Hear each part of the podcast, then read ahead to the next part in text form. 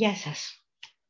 Με λένε Αργυροπιπίνη και θα σας διαβάσω μια ιστορία με τίτλο «Όλα άρχισαν όταν φόρεσα γυαλιά».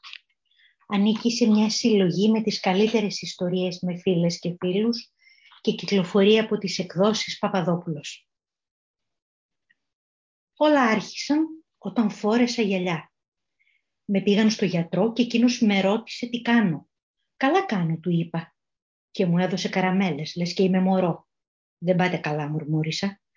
Μετά μου έδειξε ένα πίνακα με αριθμούς και γράμματα πολλά, μεγάλα και μικρά και με ρώτησαν τα έβλεπα. Λες και ήμουν στο σχολείο και έγραφα τεστ. Άλλα τα έβλεπα, άλλα δεν τα έβλεπα. Και τότε ο γιατρός είπε ότι έπρεπε να φορέσω γυαλιά. Δεν πάτε καλά, μουρμούρισα. Μπαλαρίνα με γυαλιά, τραγουδίστρια με γυαλιά, διευθύντρια ορχήστρας με γυαλιά. Δεν θέλω να βάλω γυαλιά. Αλλά οι μεγάλοι δεν καταλαβαίνουν. Οι μεγάλοι είναι εχθροί. Σε κοιτάνε σαν να ξέρουν κάτι που δεν ξέρεις εσύ. Ενδιαφέρονται για άσχετα πράγματα. Αν έπλυνες τα δόντια σου, αν σαπούνισες τα χέρια σου, αν φόρεσες καθαρά ρούχα, αν έκανες τα μαθήματά σου, αν τακτοποίησες το γραφείο σου, αν έστρωσες το κρεβάτι σου. Οι μεγάλοι σου δίνουν να φας ψάρι και μαρούλι, ενώ εσύ θέλεις τηγανιτές πατάτες και παγωτό. Δεν σε αφήνουν να φοράς τα αθλητικά σου όλη μέρα, ούτε το παλιό σου τζιν. Γιατί; Γιατί μεγάλοι είναι εχθροί. Και εγώ έχω πολλούς μεγάλους στη ζωή μου. Πρώτα τη μαμά μου. Η μαμά μου είναι πολύ όμορφη, αλλά φοράει ένα άρωμα που βρωμάει άμα είσαι κοντά της. Δεν μπορείς να πάρεις ανάσα. Δουλεύει πολλές ώρες, πιο πολλές και από τον μπαμπά μου, αλλά μαγειρεύει, πάει γυμναστική και κάθε βράδυ κάθεται και με εξετάζει για να δει αν διάβασα. Ε, δεν διάβασα, δεν πρόλαβα. Είχα ένα δισεκατομμύριο πράγματα να κάνω. Ο μπαμπάς μου πάλι είναι εντάξει, αλλά με πρίζει με τις εξωσχολικές δραστηριότητες, γιατί αυτές φτιάχνουν χαρακτήρα. Γνωρίζεις κόσμο και κάνεις φίλους. Φτιάχνουν χαρακτήρα και σε κοινωνικοποιούν. Έτσι λέει. Δεν πάτε καλά, λέω εγώ. Όπως τότε που με πήγαν η Πασία, γιατί εμένα μου αρέσουν τα ζώα και ήθελα να πάω η Πασία, αλλά το άλογο έκανε κακά του την ώρα που το, διά... που το χάιδευα. Ναι, καλά ακούσατε. Το άλογο έκανε κακά του δίπλα στα αθλητικά μου τα καινούρια. Μετά, στους μεγάλους είναι η γιαγιά Ρουλίτσα που μένει κοντά μας. Ενώ η γιαγιά Κλεοπάτρα με τον παππού Αντώνη, οι αθάνατοι εραστές όπως τους φωνάζει η μαμά, μένουν στην εξοχή και δεν μας κάνουν την τιμή. Έτσι λέει ο μπαμπάς που είναι γονής του. Εγώ λέω ότι η γιαγιά Κλεοπάτρα είναι θυμωμένη που δεν μου έδωσαν το όνομά της και με βάφτισαν σταυρούλα και καμιά φορά με φωνάζουν ρουλίτσα, σαν τη γιαγιά μου, την αρχόντισα της Μπυρίμπας, όπως τη λέει η γιαγιά Κλεοπάτρα. Ο παππούς δεν λέει τίποτα. Δεν τον αφήνουν να μιλήσει οι γιαγιάδες. Αλλά εμείς συνεννοούμαστε. Μου κλείνει το μάτι και αναστενάζει και εγώ σκάω στα γέλια. Όλα άρχισαν όταν φόρεσα γυαλιά. Και εκεί που νόμιζα ότι όλα ήταν χάλια, έγιναν ακόμα πιο χάλια. Γιατί φέτος άλλαξα σχολείο, να γιατί; Δηλαδή αυτοί με άλλαξαν. Πήγαμε να μείνουμε στο κέντρο της πόλης για να προλαβαίνει η μαμά τις δουλειές της και την πλήρωσα εγώ. Και για να μην κρινιάζω και στενοχωριέμαι, μου έδωσαν το καλύτερο δωμάτιο στο καινούριο σπίτι και με άφησα να το φτιάξω όπως θέλω, μόνη μου. Εντάξει, αυτό ήταν τέλειο, σούπερ τέλειο. Αλλά το σχολείο δεν ήταν και τόσο σούπερ. Το σχολείο ήταν χάλια. Και τώρα έπρεπε να φορέσω και γυαλιά. Οι συμμαθητές μου, ένα μάτσο νούμερα. Κάτι σπαστική που δεν σε κοιτάνε, αλήθεια λέω. Κάτι κορίτσια και κάτι αγόρια κακομαθημένα που δεν σε βλέπουν. Σαν να είσαι ο αόρατος άνθρωπος. Και στο διάλειμμα κάθονται όλοι παρέα και γελάνε και λένε μυστικά. Και έχουν ζωάκια. Όλοι. Εγώ δεν έχω ούτε σκύλο, ούτε γάτα, ούτε παπαγάλο, ούτε ιγκουάνα. Δεν έχω κατοικίδιο όπως αυτά τα παιδιά. Τα περισσότερα παιδιά έχουν ζωάκι. Η Μαρία Καναρίνη, ο Γιώργος Χελώνα, οι Διόνι γάτες και η Μαργαρίτα Σκύλο. Όταν ήμουν μικρή, ο μπαμπάς με ρώτησε τι ήθελα πιο πολύ στον κόσμο. Γάτα ήθελα. Να μου πάρουν γάτα, αυτό ήθελα. Αλλά δεν μου πήρανε γιατί λερώνει. Και πιο πολύ από γάτα, είπε η μαμά που νόμιζε πως θα τους έλεγα ότι ήθελα αδερφάκι. Γάτα με γατάκι απάντησα και η μαμά αναστέναξε. Αλλά ξέρετε κάτι, εμένα δεν με νοιάζει. Με κνευρίζουν όλοι αυτοί και τα ζωάκια τους και οι βλακίες τους. Στο σχολείο δείχνουν ο ένας τον άλλον φωτογραφίες και χαχανίζουν. «Αχ, τι γλυκούλη, το αγαπάκι μου». Εμένα δεν μου τις δείχνουν τις φωτογραφίες. Γιατί; Γιατί εμένα δεν με νοιάζει. Όλα αυτά είναι βλακίες. Και τις Παρασκευές πάνε και κοιμούνται στα σπίτια των κολλητών τους και τα Σαββατοκύριακα πάνε βόλτες και όλο μιλάνε για τα ζωάκια τους και τα πάρτι που θα πάνε και τα γόρια και τα κορίτσια που αγαπάνε. Αλλά εμένα δεν με νοιάζει. Εμένα με ενδιαφέρει ο χορός, να ακούω όλη μέρα μουσική από τα ακουστικά, να βλέπω συναυλίες στο λάπτοπ, να παίζω πιάνο. Εμένα με ενδιαφέρει μόνο το μέλλον και η καριέρα μου και που τώρα πρέπει να φορέσω και γυαλιά. Το Σάββατο ήρθε η γιαγιά Ρουλίτσα για να με πάει σε ένα μαγαζί να αγοράσουμε γυαλιά. «Το αφήνω πάνω σου», της είπε η μαμά που τα κανονίζει όλα, «να διαλέξετε ένα ωραίο ζευγάρι». «Ναι, ναι, μην ανησυχείς», είπε η γιαγιά και μ' άφησε να πάρω όποια γυαλιά ήθελα. Πήρα κόκκινα γυαλιά, που πάνε πολύ ωραία και με τα κόκκινα μαλλιά μου, όπως είπε η πολίτρια. Η Δευτέρα ήταν η μεγάλη μέρα. Θα φορούσα τα γυαλιά στο σχολείο για πρώτη φορά. «Ψηλά το κεφάλι», είπε η γιαγιά, που έχει να τσουβάλει συμβουλές για όλα τα προβλήματα. Μπήκα σκυφτή στην τάξη και κάθισα στη θέση μου. «Γεια σου Σταυρούλα», είπε ο Γιώργος από τη διπλανή σειρά. «Σούπερ γυαλιά». «Ευχαριστώ», μουρμούρισα, αλλά δεν γύρισα να τον κοιτάξω. Οι υπόλοιποι από τη γνωστή παρέα κάτι έβλεπαν στο κινητό και δεν μου έδωσαν σημασία. Στο τέλος του μαθήματος η δασκάλα μας είπε να φτιάξουμε ομάδες των πέντε και να δουλέψουμε όλοι μαζί την εργασία με τους χάρτες και τα ταξίδια. Δεν πάτε καλά, σκέφτηκα. Τι άγχος κι αυτό. Ποιος θα με επιλέξει εμένα; Η Σταυρούλα μπορεί να έρθει σε εμάς. Γύρισα και κοίταξα. Ο Γιώργος έγραφε ονόματα σε ένα χαρτί. Η Μαρία, η Διόνη και η Μαργαρίτα με κοίταζαν από πάνω μέχρι κάτω. «Θα μας βοηθήσει με τη μουσική», είπε ο Γιώργος. Η δασκάλα συμφώνησε και με έβαλε στην ομάδα τους.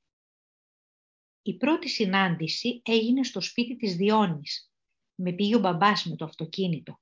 Ήταν τόσο χαρούμενος που είχα μπει στην ομάδα αυτή, που σε όλη τη διαδρομή δεν έκλεισε το στόμα του. Και αυτό και εκείνο και το άλλο και οι φίλοι σου και θα περάσετε τέλεια και θα κάνετε παρέα. Δεν είναι φίλοι μου, συμμαθητές μου είναι.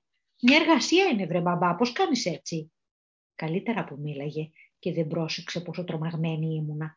Κράταγα τόσο σφιχτά το λάπτοπ που τα χέρια μου πόνεσαν. Το σπίτι της Διόνης ήταν πολύ μεγάλο, αλλά το δωμάτιό της ήταν μικρό. Έφτασα δεύτερη μετά τον Γιώργο. Ουφ, φαντάσου να είχα έρθει πρώτη. Ο Γιώργος καθόταν στο κρεβάτι, οπότε εγώ πήγα και κάθισα στο γραφείο, άνοιξα το λάπτοπ.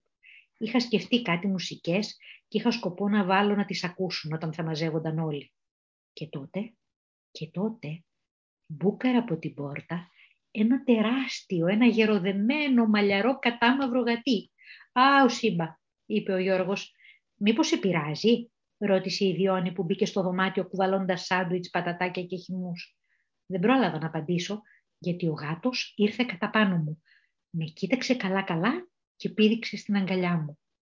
Ήταν πολύ γρήγορος για το τεράστιο σώμα του και πολύ, πολύ, πολύ χοντρός, να τα λέμε κι αυτά. Βολεύτηκε στα πόδια μου και άρχισε να γουργουρίζει δυνατά. Τον χάιδεψα ανάμεσα στα αυτιά και εκείνος άρχισε να μου γλύφει το χέρι. «Τα βρήκατε βλέπω», είπε ο Γιώργος. «Και να ξέρεις πως δεν κάθεται σε κανέναν σταυρούλα», είπε η Διόνη. «Σε συμπάθησε σίγουρα». Μόλις ήρθε η Μαργαρίτα και η Μαρία, στρωθήκαμε στη δουλειά. Η Μαρία με τη Διόνη είχαν αρχίσει να γράφουν το κείμενο. Ωραίο ήταν χάρτες των πέντε υπήρων, χάρτες παγκόσμιοι, χάρτες γεωφυσικοί, χάρτες πολιτικοί, ιστορικοί, χάρτες θησαυρών, χάρτες που βρίσκουμε σε λογοτεχνικά βιβλία. Είχαμε πολλά πράγματα να κάνουμε. Τα κορίτσα μας διάβασαν ένα μέρος από το κείμενο και εγώ διάλεξα μουσική. Μόλις άκουσαν το πρώτο κομμάτι τους έβαλα κι άλλο. Τίποτα δεν ακουγόταν στο δωμάτιο πέρα από τη μουσική και το γουργουριτό του σύμπα. Με κοίταζαν περίεργα ή ήταν η ιδέα μου; Ωραίο είναι, είπε η Μαρία. Ναι, πολύ ωραίο, συμφώνησε ο Γιώργος. Και άρχισε να λέει τι του άρεσε και ότι θα έπρεπε να φτιάξουμε ένα βιντεάκι και που σκεφτόταν ότι έπρεπε να μπει η μουσική. Κάπως έτσι πέρασε όλο το απόγευμα.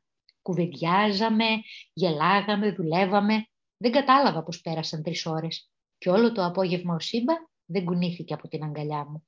μόνο άπλωνε που και που το πόδι του για να του δίνω πατατάκια. Ήρθε να με πάρει ο μπαμπάς και πρότεινε στα κορίτσια να τα γυρίσει εκείνο σπίτι τους. Ο Γιώργος έμενε πολύ κοντά στη Διόνη και θα γύριζε με τα πόδια. Το δεύτερο ραντεβού θα γινόταν το Σάββατο στο σπίτι μου. Όλα άρχισαν όταν φόρεσα γυαλιά.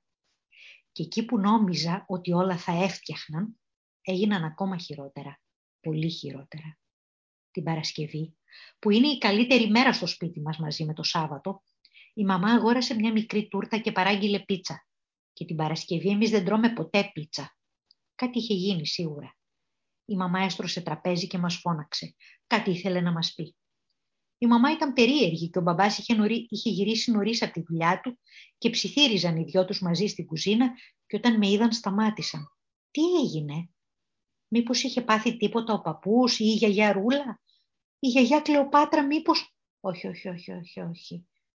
Μήπως έπρεπε να πάρουν διαζύγιο; Αχ, όχι, όχι, κάνε να μην πάρουν διαζύγιο. Ο μπαμπάς σηκώθηκε και με αγκάλιασε και με ρώτησε τι ήθελα πιο πολύ στον κόσμο. Γάτα ήθελα, αφού το ήξερε. Να μου πάρουνε γάτα. Αλλά αυτοί δεν μου παίρνουνε γιατί λερώνει. Και πιο πολύ από γάτα, είπε η μαμά. Γάτα με γατάκι, απάντησα. Αλλά αντί να γελάσει η μαμά να στέναξε. Τώρα πια θα έχεις παρέα για να μιλάς, να παίζεις. Δεν τα ξέρω καλά ακόμα τα παιδιά, βρε μπαμπά. Δεν πέρασες όμορφα προχτές στο σπίτι της Διόνης. Τα κορίτσια φαίνονταν ενθουσιασμένα στο αυτοκίνητο. Ναι, καλά, ωραία πέρασα και στο σχολείο την άλλη μέρα όλα ήταν οκ. Τώρα θα έχεις συντροφιά όλη μέρα. Θα έχεις παρέα. Ένα αδερφάκι. Έμεινα με το στόμα ανοιχτό. Τι να το κάνω το αδερφάκι; Θα παίζετε μαζί, θα γελάτε, θα το προσέχεις. Η μαμά θα γεννήσει, θα μας χαρίσει έναν αδερφούλη. Μου φάνηκε πως θα λιποθυμήσω. Δεν ήξερα πώς νιώθεις πριν λιποθυμήσεις, αλλά έτσι μου φάνηκε. Σηκώθηκα πάνω, έτρεξα στο δωματιό μου και κοπάνισα την πόρτα. Χώθηκα στο κρεβάτι μου και έβαλα τα κλάματα. Τώρα πια δεν θα με αγαπάει κανείς. Τώρα πια δεν θα έχω δικό μου δωμάτιο. Τώρα πια δεν θα μου πάρουν ποτέ γάτα. Ούτε θα μπορώ να ακούω δυνατά μουσική. Τώρα πια δεν θα κάνω ποτέ φίλους, γιατί το ξέρα το ηλίθιο, βρωμεροσκατένιο μωρό θα κλαίει όλη μέρα και τα παιδιά από το σχολείο δεν θα θέλουν να έρχονται να ράζουμε μαζί στο δικό μου σπίτι. Οι γονείς μου χτύπησαν την πόρτα και εγώ έβαλα τις φωνές. Ποτέ δεν με ρωτάτε τίποτα. Και στην ηλικία σας είστε όλοι μεγάλοι. Δεν τρέπεστε λιγάκι, είστε φρικτοί. Θα φέρετε στο σπίτι μας μωρό. Και φόρεσα και γυαλιά και είμαι δυστυχισμένη μπαμπά, αν θες να ξέρεις. Πολύ δυστυχισμένη. Δεν πάτε καλά. Η μαμά πήγε να ανοίξει την πόρτα, αλλά εγώ την είχα κλειδώσει.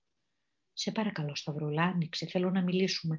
Εγώ δεν θέλω να μιλήσουμε, θέλω να πάω να κοιμηθώ στη γιαγιά Ρούλα. Μα αύριο θα έρθουν από εδώ οι φίλοι σου για να κάνετε την εργασία, πετάχτηκε ο μπαμπάς. Ουφ, μπέρδεμα, δεν ήθελα να με χάλια αύριο. Άνοιξε, παιδί μου, να χαρείς. Άκουσέ μας πρώτα και μετά αποφασίζεις. Είμαι σίγουρος πως θα αλλάξεις γνώμη. Σηκώθηκα και ξεκλείδωσα. Η μαμά στάθηκε στην πόρτα και ο μπαμπάς κάθισε στο κρεβάτι και μου είπε ότι εγώ θα είμαι πάντα το πρώτο τους παιδί, το κοριτσάκι τους και ότι τίποτα δεν πρόκειται να αλλάξει στο σπίτι, αντίθετα. Θέλω να μην αλλάξω δωμάτιο, να μείνω εδώ που μένω. Γι' αυτό σκάς. Εδώ θα μείνεις. Τίποτα δεν πρόκειται να αλλάξει. Θα τον αγαπήσεις τον αδερφούλη σου Σταυρούλα μου, θα δεις. Και θα πηγαίνουμε και βόλτες όλοι μαζί και ταξίδια και θα, και θα πάρουμε και γάτα. Κάποια στιγμή όταν μεγαλώσετε λίγο, είπε ο μπαμπάς, και εγώ του είπα να το υπογράψει γιατί τα γραπτά μένουν, που λέει και ο παππούς Αντώνης. Και το έγραψα σε ένα χαρτί και του είπα να βάλει υπογραφή. Το Σάββατο το βράδυ ήρθαν τα παιδιά. Ενθουσιάστηκαν όταν είδαν το δωματιό μου και το πιάνο και τον κήπο με τη λεμονιά και την πορτοκαλιά. Και η Διόνη μας είπε μια αστεία ιστορία με το Σύμπα που είχαν πάει λέει διακοπές στο βουνό και εκείνος καρφάλωσε σε ένα δέντρο όλο χαρά και μετά δεν μπορούσε να κατέβει θα του άρεσε να έμενε εδώ και σένα σε συμπάθησε αμέσως από την πρώτη στιγμή η Πιδιώνη και εγώ τη ζήτησα να τον φέρνει όποτε ήθελε. Ήμασταν έτοιμοι να αρχίσουμε, αλλά η Μαργαρίτα δεν είχε φανεί ακόμα. Θα κάνει babysitting στο Γιάννο, είπε η Μαρία, τον αγαπάει πολύ. Είναι ο μικρός της αδερφός μου, εξήγησε ο Γιώργος. Επτά χρόνια διαφορά έχουν. Α, ωραία. Δικιά μου και αυτή τα ίδια προβλήματα. Ο Γιώργος είχε τραβήξει φωτογραφίες και είχε γράψει και το κείμενο στο κομπιούτερ. Είχα μια ιδέα, αλλά ντρεπόμουν να τους την πω. Να όμως, που την ίδια ιδέα είχε και η Διόνη. «Γιατί δεν παίζεις κάτι στο πιάνο» με ρώτησε «και να βάλουμε αυτό που θα παίξεις». Αυτό ήθελα να κάνω.